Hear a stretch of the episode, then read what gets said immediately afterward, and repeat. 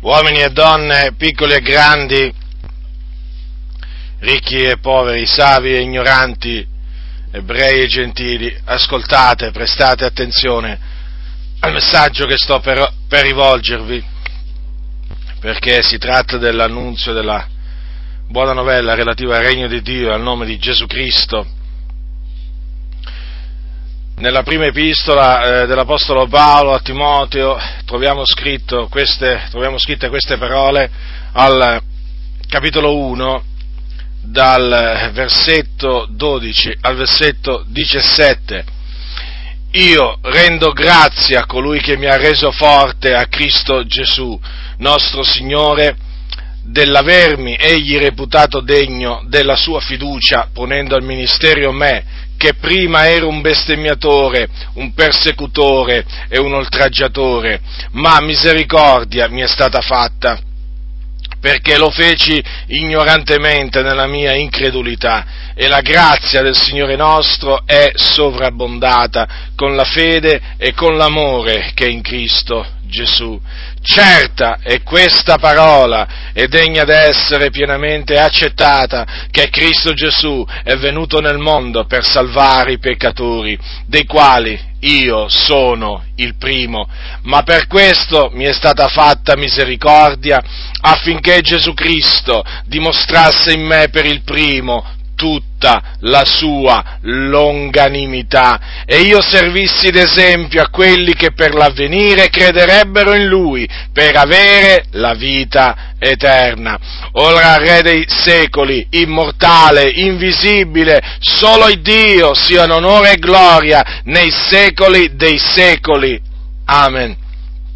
Ora, queste parole che ho, che ho letto le ha scritte un uomo che aveva sperimentato lui stesso la salvezza che è in Cristo Gesù. Il suo nome appunto era Paolo o Saulo, era prima di essere salvato, prima di ricevere misericordia da Dio, era un persecutore della Chiesa perché cercava di distruggerla, di annientarla. E di fatti lui perseguitava coloro che credevano in Cristo Gesù, li perseguitava di città in città, lui odiava quella, quella gente che aveva creduto nel Signore Gesù Cristo e li metteva in prigione quando riusciva, ma- quando riusciva a mettergli le mani addosso, li metteva in prigione e quando erano messi a morte lui dava il suo voto. Era infuriato oltremodo contro il nome di Gesù Cristo. Dunque lui, quanto allo zelo, era un persecutore, persecutore della Chiesa era un bestemmiatore perché bestemmiava il buon nome che era invocato sui figliuoli di Dio, cioè il nome di Gesù Cristo. Ed era un oltraggiatore perché lui malediva, malediva i cristiani, malediva tutti quegli ebrei che avevano creduto che Gesù era il Messia. Dunque, lui era un nemico di Cristo ma un giorno il Signore nella sua grande misericordia si rivelò a lui e lo salvò. E lui rese testimonianza della sua esperienza, della sua salvezza, molte e molte volte. Avvenne che un giorno, mentre stava andando a Damasco, con l'intento appunto di afferrare, di legare quelli che invocavano il nome del Signore Gesù in quella città, sina- che frequentavano le sinagoghe in quella città, l'intento di prenderli e di menarli incatenati a Gerusalemme. E mentre appunto si avvicinava a Damasco avvenne che sul mezzogiorno, era quindi circa mezzogiorno, di subito dal cielo una grande luce folgorò intorno a lui e a quelli che erano con lui. E lui cadde in terra e, una, e udì una voce che gli disse, Saulo, Saulo, perché mi perseguiti? E lui rispose, ma chi sei, Signore? E quella voce gli disse, io sono Gesù, il Nazareno, che tu perseguiti. E poi gli disse anche, levati, va a Damasco e qui vi ti saranno dette tutte le cose che ti ho ordinato di fare. Dunque su quella strada, mentre lui andava a Damasco a perseguitare i santi, il Signore Gesù, quello stesso Gesù che lui perseguitava, gli apparve e lo salvò. E da quel giorno Saulo non fu più lo stesso perché diventò, diventò un servitore di Cristo Gesù, un fedele servitore che predicò l'Evangelo in molte nazioni di quel, di quel tempo e a motivo dell'Evangelo quell'uomo patì molte sofferenze, subì dure persecuzioni, fu vicino alla morte a più riprese.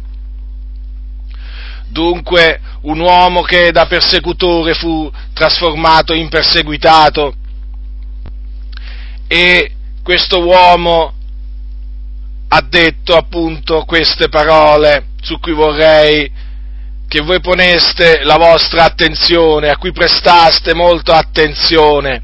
Certa è questa parola e degna d'essere pienamente accettata che Cristo Gesù è venuto nel mondo per salvare i peccatori dei quali io sono il primo. Dunque, l'Apostolo Paolo ha detto che questa è una parola sicura, è una parola ferma, ed è in quanto tale è degna di essere pienamente accettata. E qual è questa parola? È la seguente che Cristo Gesù è venuto nel mondo per salvare i peccatori. Ora, innanzitutto, chi sono i peccatori? Perché oggi molti hanno un'idea sbagliata di quelli che sono i peccatori pensano che i peccatori siano coloro che si macchiano di particolari crimini, gente particolarmente malvagia, efferata, spietata, gente che compie particolari trasgressioni.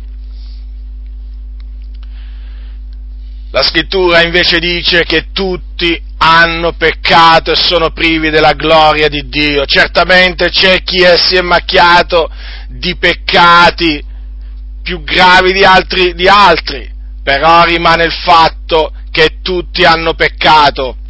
Non importa quale sia il peccato che l'uomo commetta,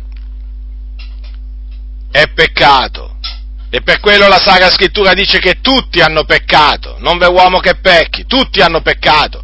Dunque tu che mi ascolti, non pensare, non pensare che questa parola peccatori non ti riguarda, perché pure tu sei un peccatore.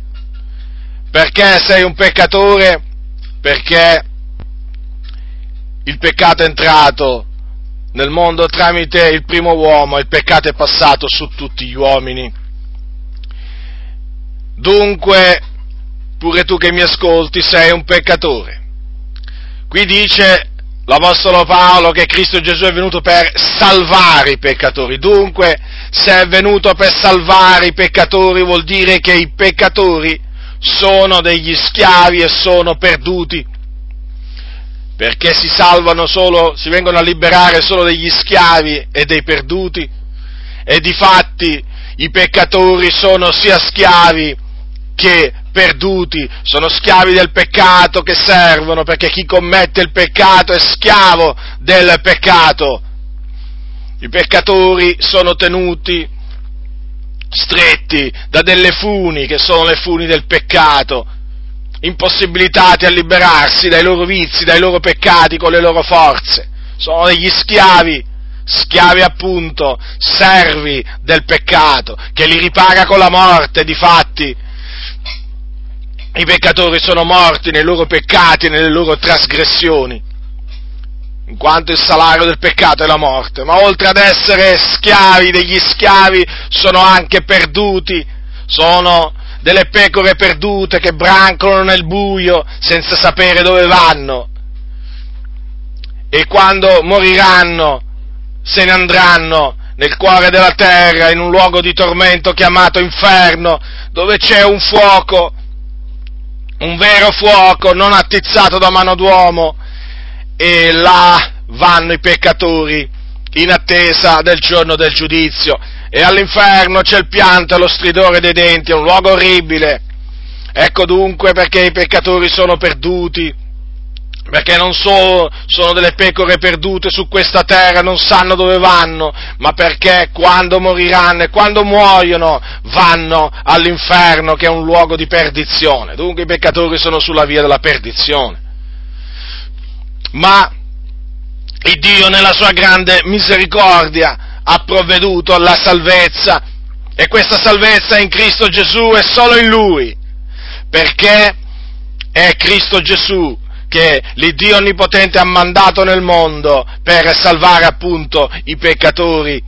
Cristo Gesù, il suo unigenito figliuolo, sì, Gesù Cristo è il figlio unigenito di Dio, che era da sempre con Dio Padre nella gloria, ma che, nella su, che Dio nella sua grande benignità, nella pienezza dei tempi, ha mandato in questo mondo appunto per compiere questa opera di redenzione e lo fece nascere a Betlemme, una cittadina di, dell'Israele, di Israele, lo fece nascere da una donna vergine che non aveva conosciuto uomo, la donna di nome Maria. Dunque Gesù nacque in virtù dell'opera dello Spirito Santo perché egli fu concepito nel seno di quella donna dallo Spirito Santo. Dunque nacque senza peccato, senza contrarre il peccato originale e fu allevato dai suoi genitori a Nazareth, un'altra cittadina, questa volta della Galilea, e poi all'età di circa 30 anni egli si recò al Giordano affinché fosse battezzato nel fiume Giordano. E dopo essere stato battezzato nel fiume Giordano lo Spirito Santo scese su lui in forma corporea a guisa di colomba. E da quel momento Gesù, ripieno di Spirito Santo, cominciò a esercitare il suo ministero nella potenza dello Spirito Santo, predicò, insegnò, guarì moltissimi malati, li guarì di ogni sorta di malattia, di dolori e cacciò molti demoni. Fece del bene soltanto del bene, eppure fu ricambiato con il male. Mostrò solo amore verso il mondo, ma fu contraccambiato con l'odio, fu odiato senza ragione. E quando arrivò il tempo che Dio aveva prestabilito, egli fu arrestato, fu arrestato dagli ebrei, fu, dato, diciamo, fu, fu fatto comparire davanti al Sinedrio, che era il consiglio giudaico, fu condannato a morte in quanto aveva dichiarato di essere figliolo di Dio, e poi fu dato nelle mani del governatore della Giudea che a quel tempo era Ponzio Pilato, il quale dietro le insistenti grida del popolo che gridava crocifiggilo, crocifiggilo, sentenziò che Gesù il Cristo fosse fatto flagellare e poi fosse crocifisso.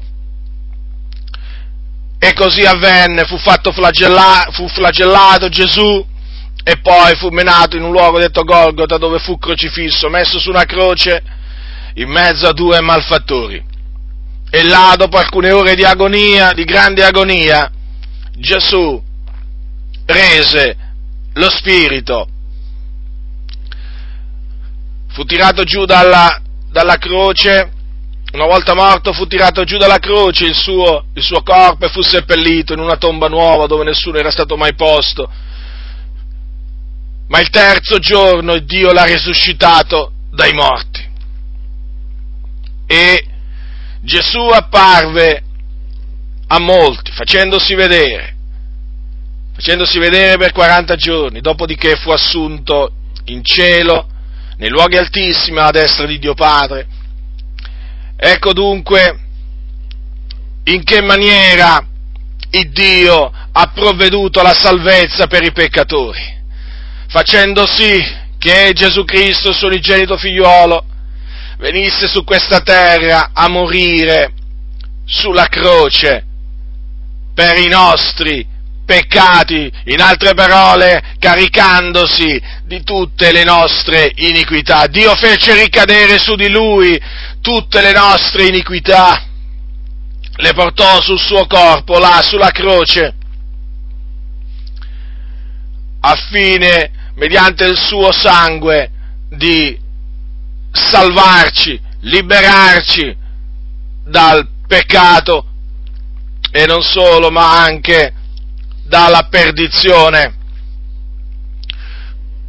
Dunque, quello che voi dovete prestare, a cui dovete prestare attenzione, voi che mi ascoltate, che ancora non conoscete il Signore, che probabilmente questo linguaggio è un linguaggio strano per voi, le cose che sentite, forse le state sentendo per la prima volta, sono veramente delle cose stranissime, vi starete domandando ma che stai dicendo, ma che sta dicendo questo qua, ma che lingua sta parlando, ma di che cosa sta ragionando?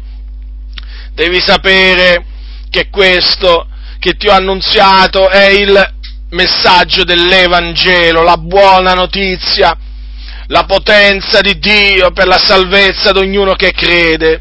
Dunque devi sapere questo, che per essere salvato devi credere. E difatti l'Apostolo Paolo ha detto, un po' più in là, ha detto che affinché io servissi d'esempio a quelli che per l'avvenire crederebbero in Lui per avere la vita eterna. E dunque, e dunque la salvezza la salvezza dal peccato, la salvezza dalla perdizione la puoi ottenere solamente in una maniera, mediante la fede in Gesù Cristo, che significa che devi credere che Lui è morto sulla croce per i nostri peccati ed è risuscitato il terzo giorno per la nostra giustificazione.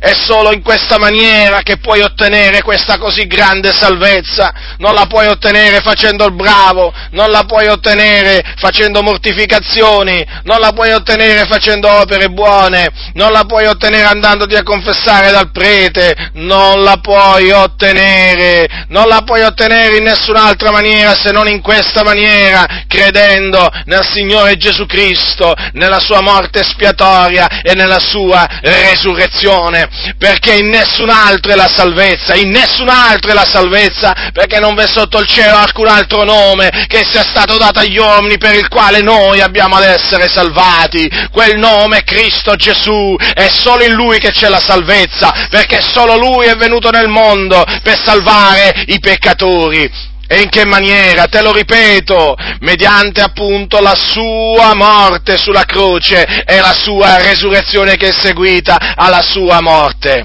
Dunque, ora sai, ora sai che cosa devi fare per essere salvato, per sperimentare anche tu la salvezza. Devi credere come ti ho detto, non è per opere che si ottiene questa salvezza. Ti hanno ingannato i preti quando ti hanno detto, i preti della Chiesa Cattolica Romana, ti hanno ingannato quando ti hanno detto che tu, se fai il bravo, andrai in cielo. Ti hanno ingannato dicendoti che alla fine poi Dio avrà misericordia di te, perché Dio è buono. No, non è così, non è così, non è sforzandoti di fare il bravo, non è con le tue opere buone che il cielo si può aprire quando tu morirai, no, assolutamente, assolutamente, è semplicemente mediante la fede in Cristo Gesù, perché la salvezza è per grazia, è per grazia, è per grazia, non è in virtù d'opere, e questo affinché nessuno si glori. Eh sì, perché se la salvezza fosse per opere, eh, quanti si glorierebbero di averla potuta ottenere per i loro sacrifici, le loro mortificazioni, ma no, Dio ha stabilito, ha stabilito che la salvezza sia per grazia, e quindi si ottiene mediante la fede in Cristo Gesù. Dunque, sai che sei un peccatore, sai che hai bisogno di essere salvato, Da che cosa? Dal peccato e dall'inferno. L'inferno, guarda che esiste, non è frutto della mitologia, non è una favola, esiste. Dunque sai, adesso che hai bisogno di essere salvato e che l'unico che ti può salvare è Cristo Gesù, perché Lui ha dato la sua vita al Golgota caricandosi dei nostri peccati ed è risuscitato il terzo giorno. E sai anche come? Puoi essere salvato, che cosa devi fare per essere salvato? Devi credere, credere, credere, sì, questo devi fare, dopo esserti ravveduto naturalmente, perché naturalmente quando tu ti accosti al Signore per essere salvato ti devi riconoscere un peccatore, ti devi riconoscere un miserabile trasgressore della legge di Dio, devi riconoscere di avere commesso dei peccati davanti al Signore e quindi ti devi umiliare davanti a Lui, ti devi proporre di non farli più. Ecco, dopo questo credi, e allora sì, veramente, quelle funi che ti tengono stretto, eh, il peccato che ti signoreggia, allora vedrai che non ti signoreggerà più perché all'istante sarai liberato, liberato da questa schiavitù, dai tuoi vizi, dai tuoi peccati, sarai liberato, veramente liberato, sarai un uomo libero, veramente libero. E poi, e poi non solo, sarai pure un uomo sicuro, sicuro di essere stato salvato dall'inferno e quindi un uomo sicuro di essere sulla via che mena in cielo. Sì, perché sai, come esiste un luogo di tormento nel cuore della terra, così anche esiste un luogo di conforto meraviglioso, glorioso in cielo. E si chiama paradiso. E là appunto, una volta che tu hai creduto, alla fine dei tuoi giorni poi entrerai. Entrerai quindi là dove regna la gloria, dove regna la pace. Dunque, quale buona notizia oggi le tue orecchie hanno sentito? Quale buona notizia? Non c'è notizia migliore di questa. Bada bene dunque, bada bene dunque a non sprezzarla, bada bene a non sprezzarla, perché, perché qui c'è di mezzo la tua salvezza eterna. Considera che cosa c'è di mezzo, la tua salvezza eterna, non una cosa da poco ma la tua salvezza eterna che è costata il sangue prezioso di Gesù Cristo, l'unigenito figliolo di Dio. Ecco perché è così preziosa questa salvezza, perché è costata il sangue di Gesù. Non è una cosa da poco. Dunque bada bene, perché se tu sprezzerai questa salvezza, se la rigetterai, quello che ti aspetta è un tormento eterno, un'infamia eterna, un pianto eterno, uno stridore dei denti eterno. Ti rendi conto che cosa c'hai davanti? Ma ti rendi conto? Io spero veramente che tu te ne renda conto, guarda. Io mi ricordo prima di convertirmi avevo gli incubi, avevo una paura matta, avevo una paura matta dell'inferno, perché ne sentivo parlare di questo Gesù che era venuto a salvare, ma io mi rendevo conto di essere perduto e solo al pensiero di essere perduto per l'eternità mi venivano i brividi, mi svegliavo durante la notte veramente preso da una paura tremenda. Mi ricordo ancora, avevo degli incubi proprio, mi vedevo talvolta proprio cadere, sprofondare in una sorta di buco nero invisibile nell'universo. Una paura, poi quando mi svegliavo veramente ero tutto sudato, balbettavo, una paura. E allora riflettevo, in quei momenti riflettevo all'eternità, all'eternità senza Dio e dicevo cosa mi aspetta dopo morto se, questo non, se questo fosse stata la realtà, per modo di dire, guarda dove sarei senza il Signore. E allora riflettevo sul senso della vita e dicevo, ma che senso ha vivere in questa maniera, senza il Signore, dandosi ai piaceri?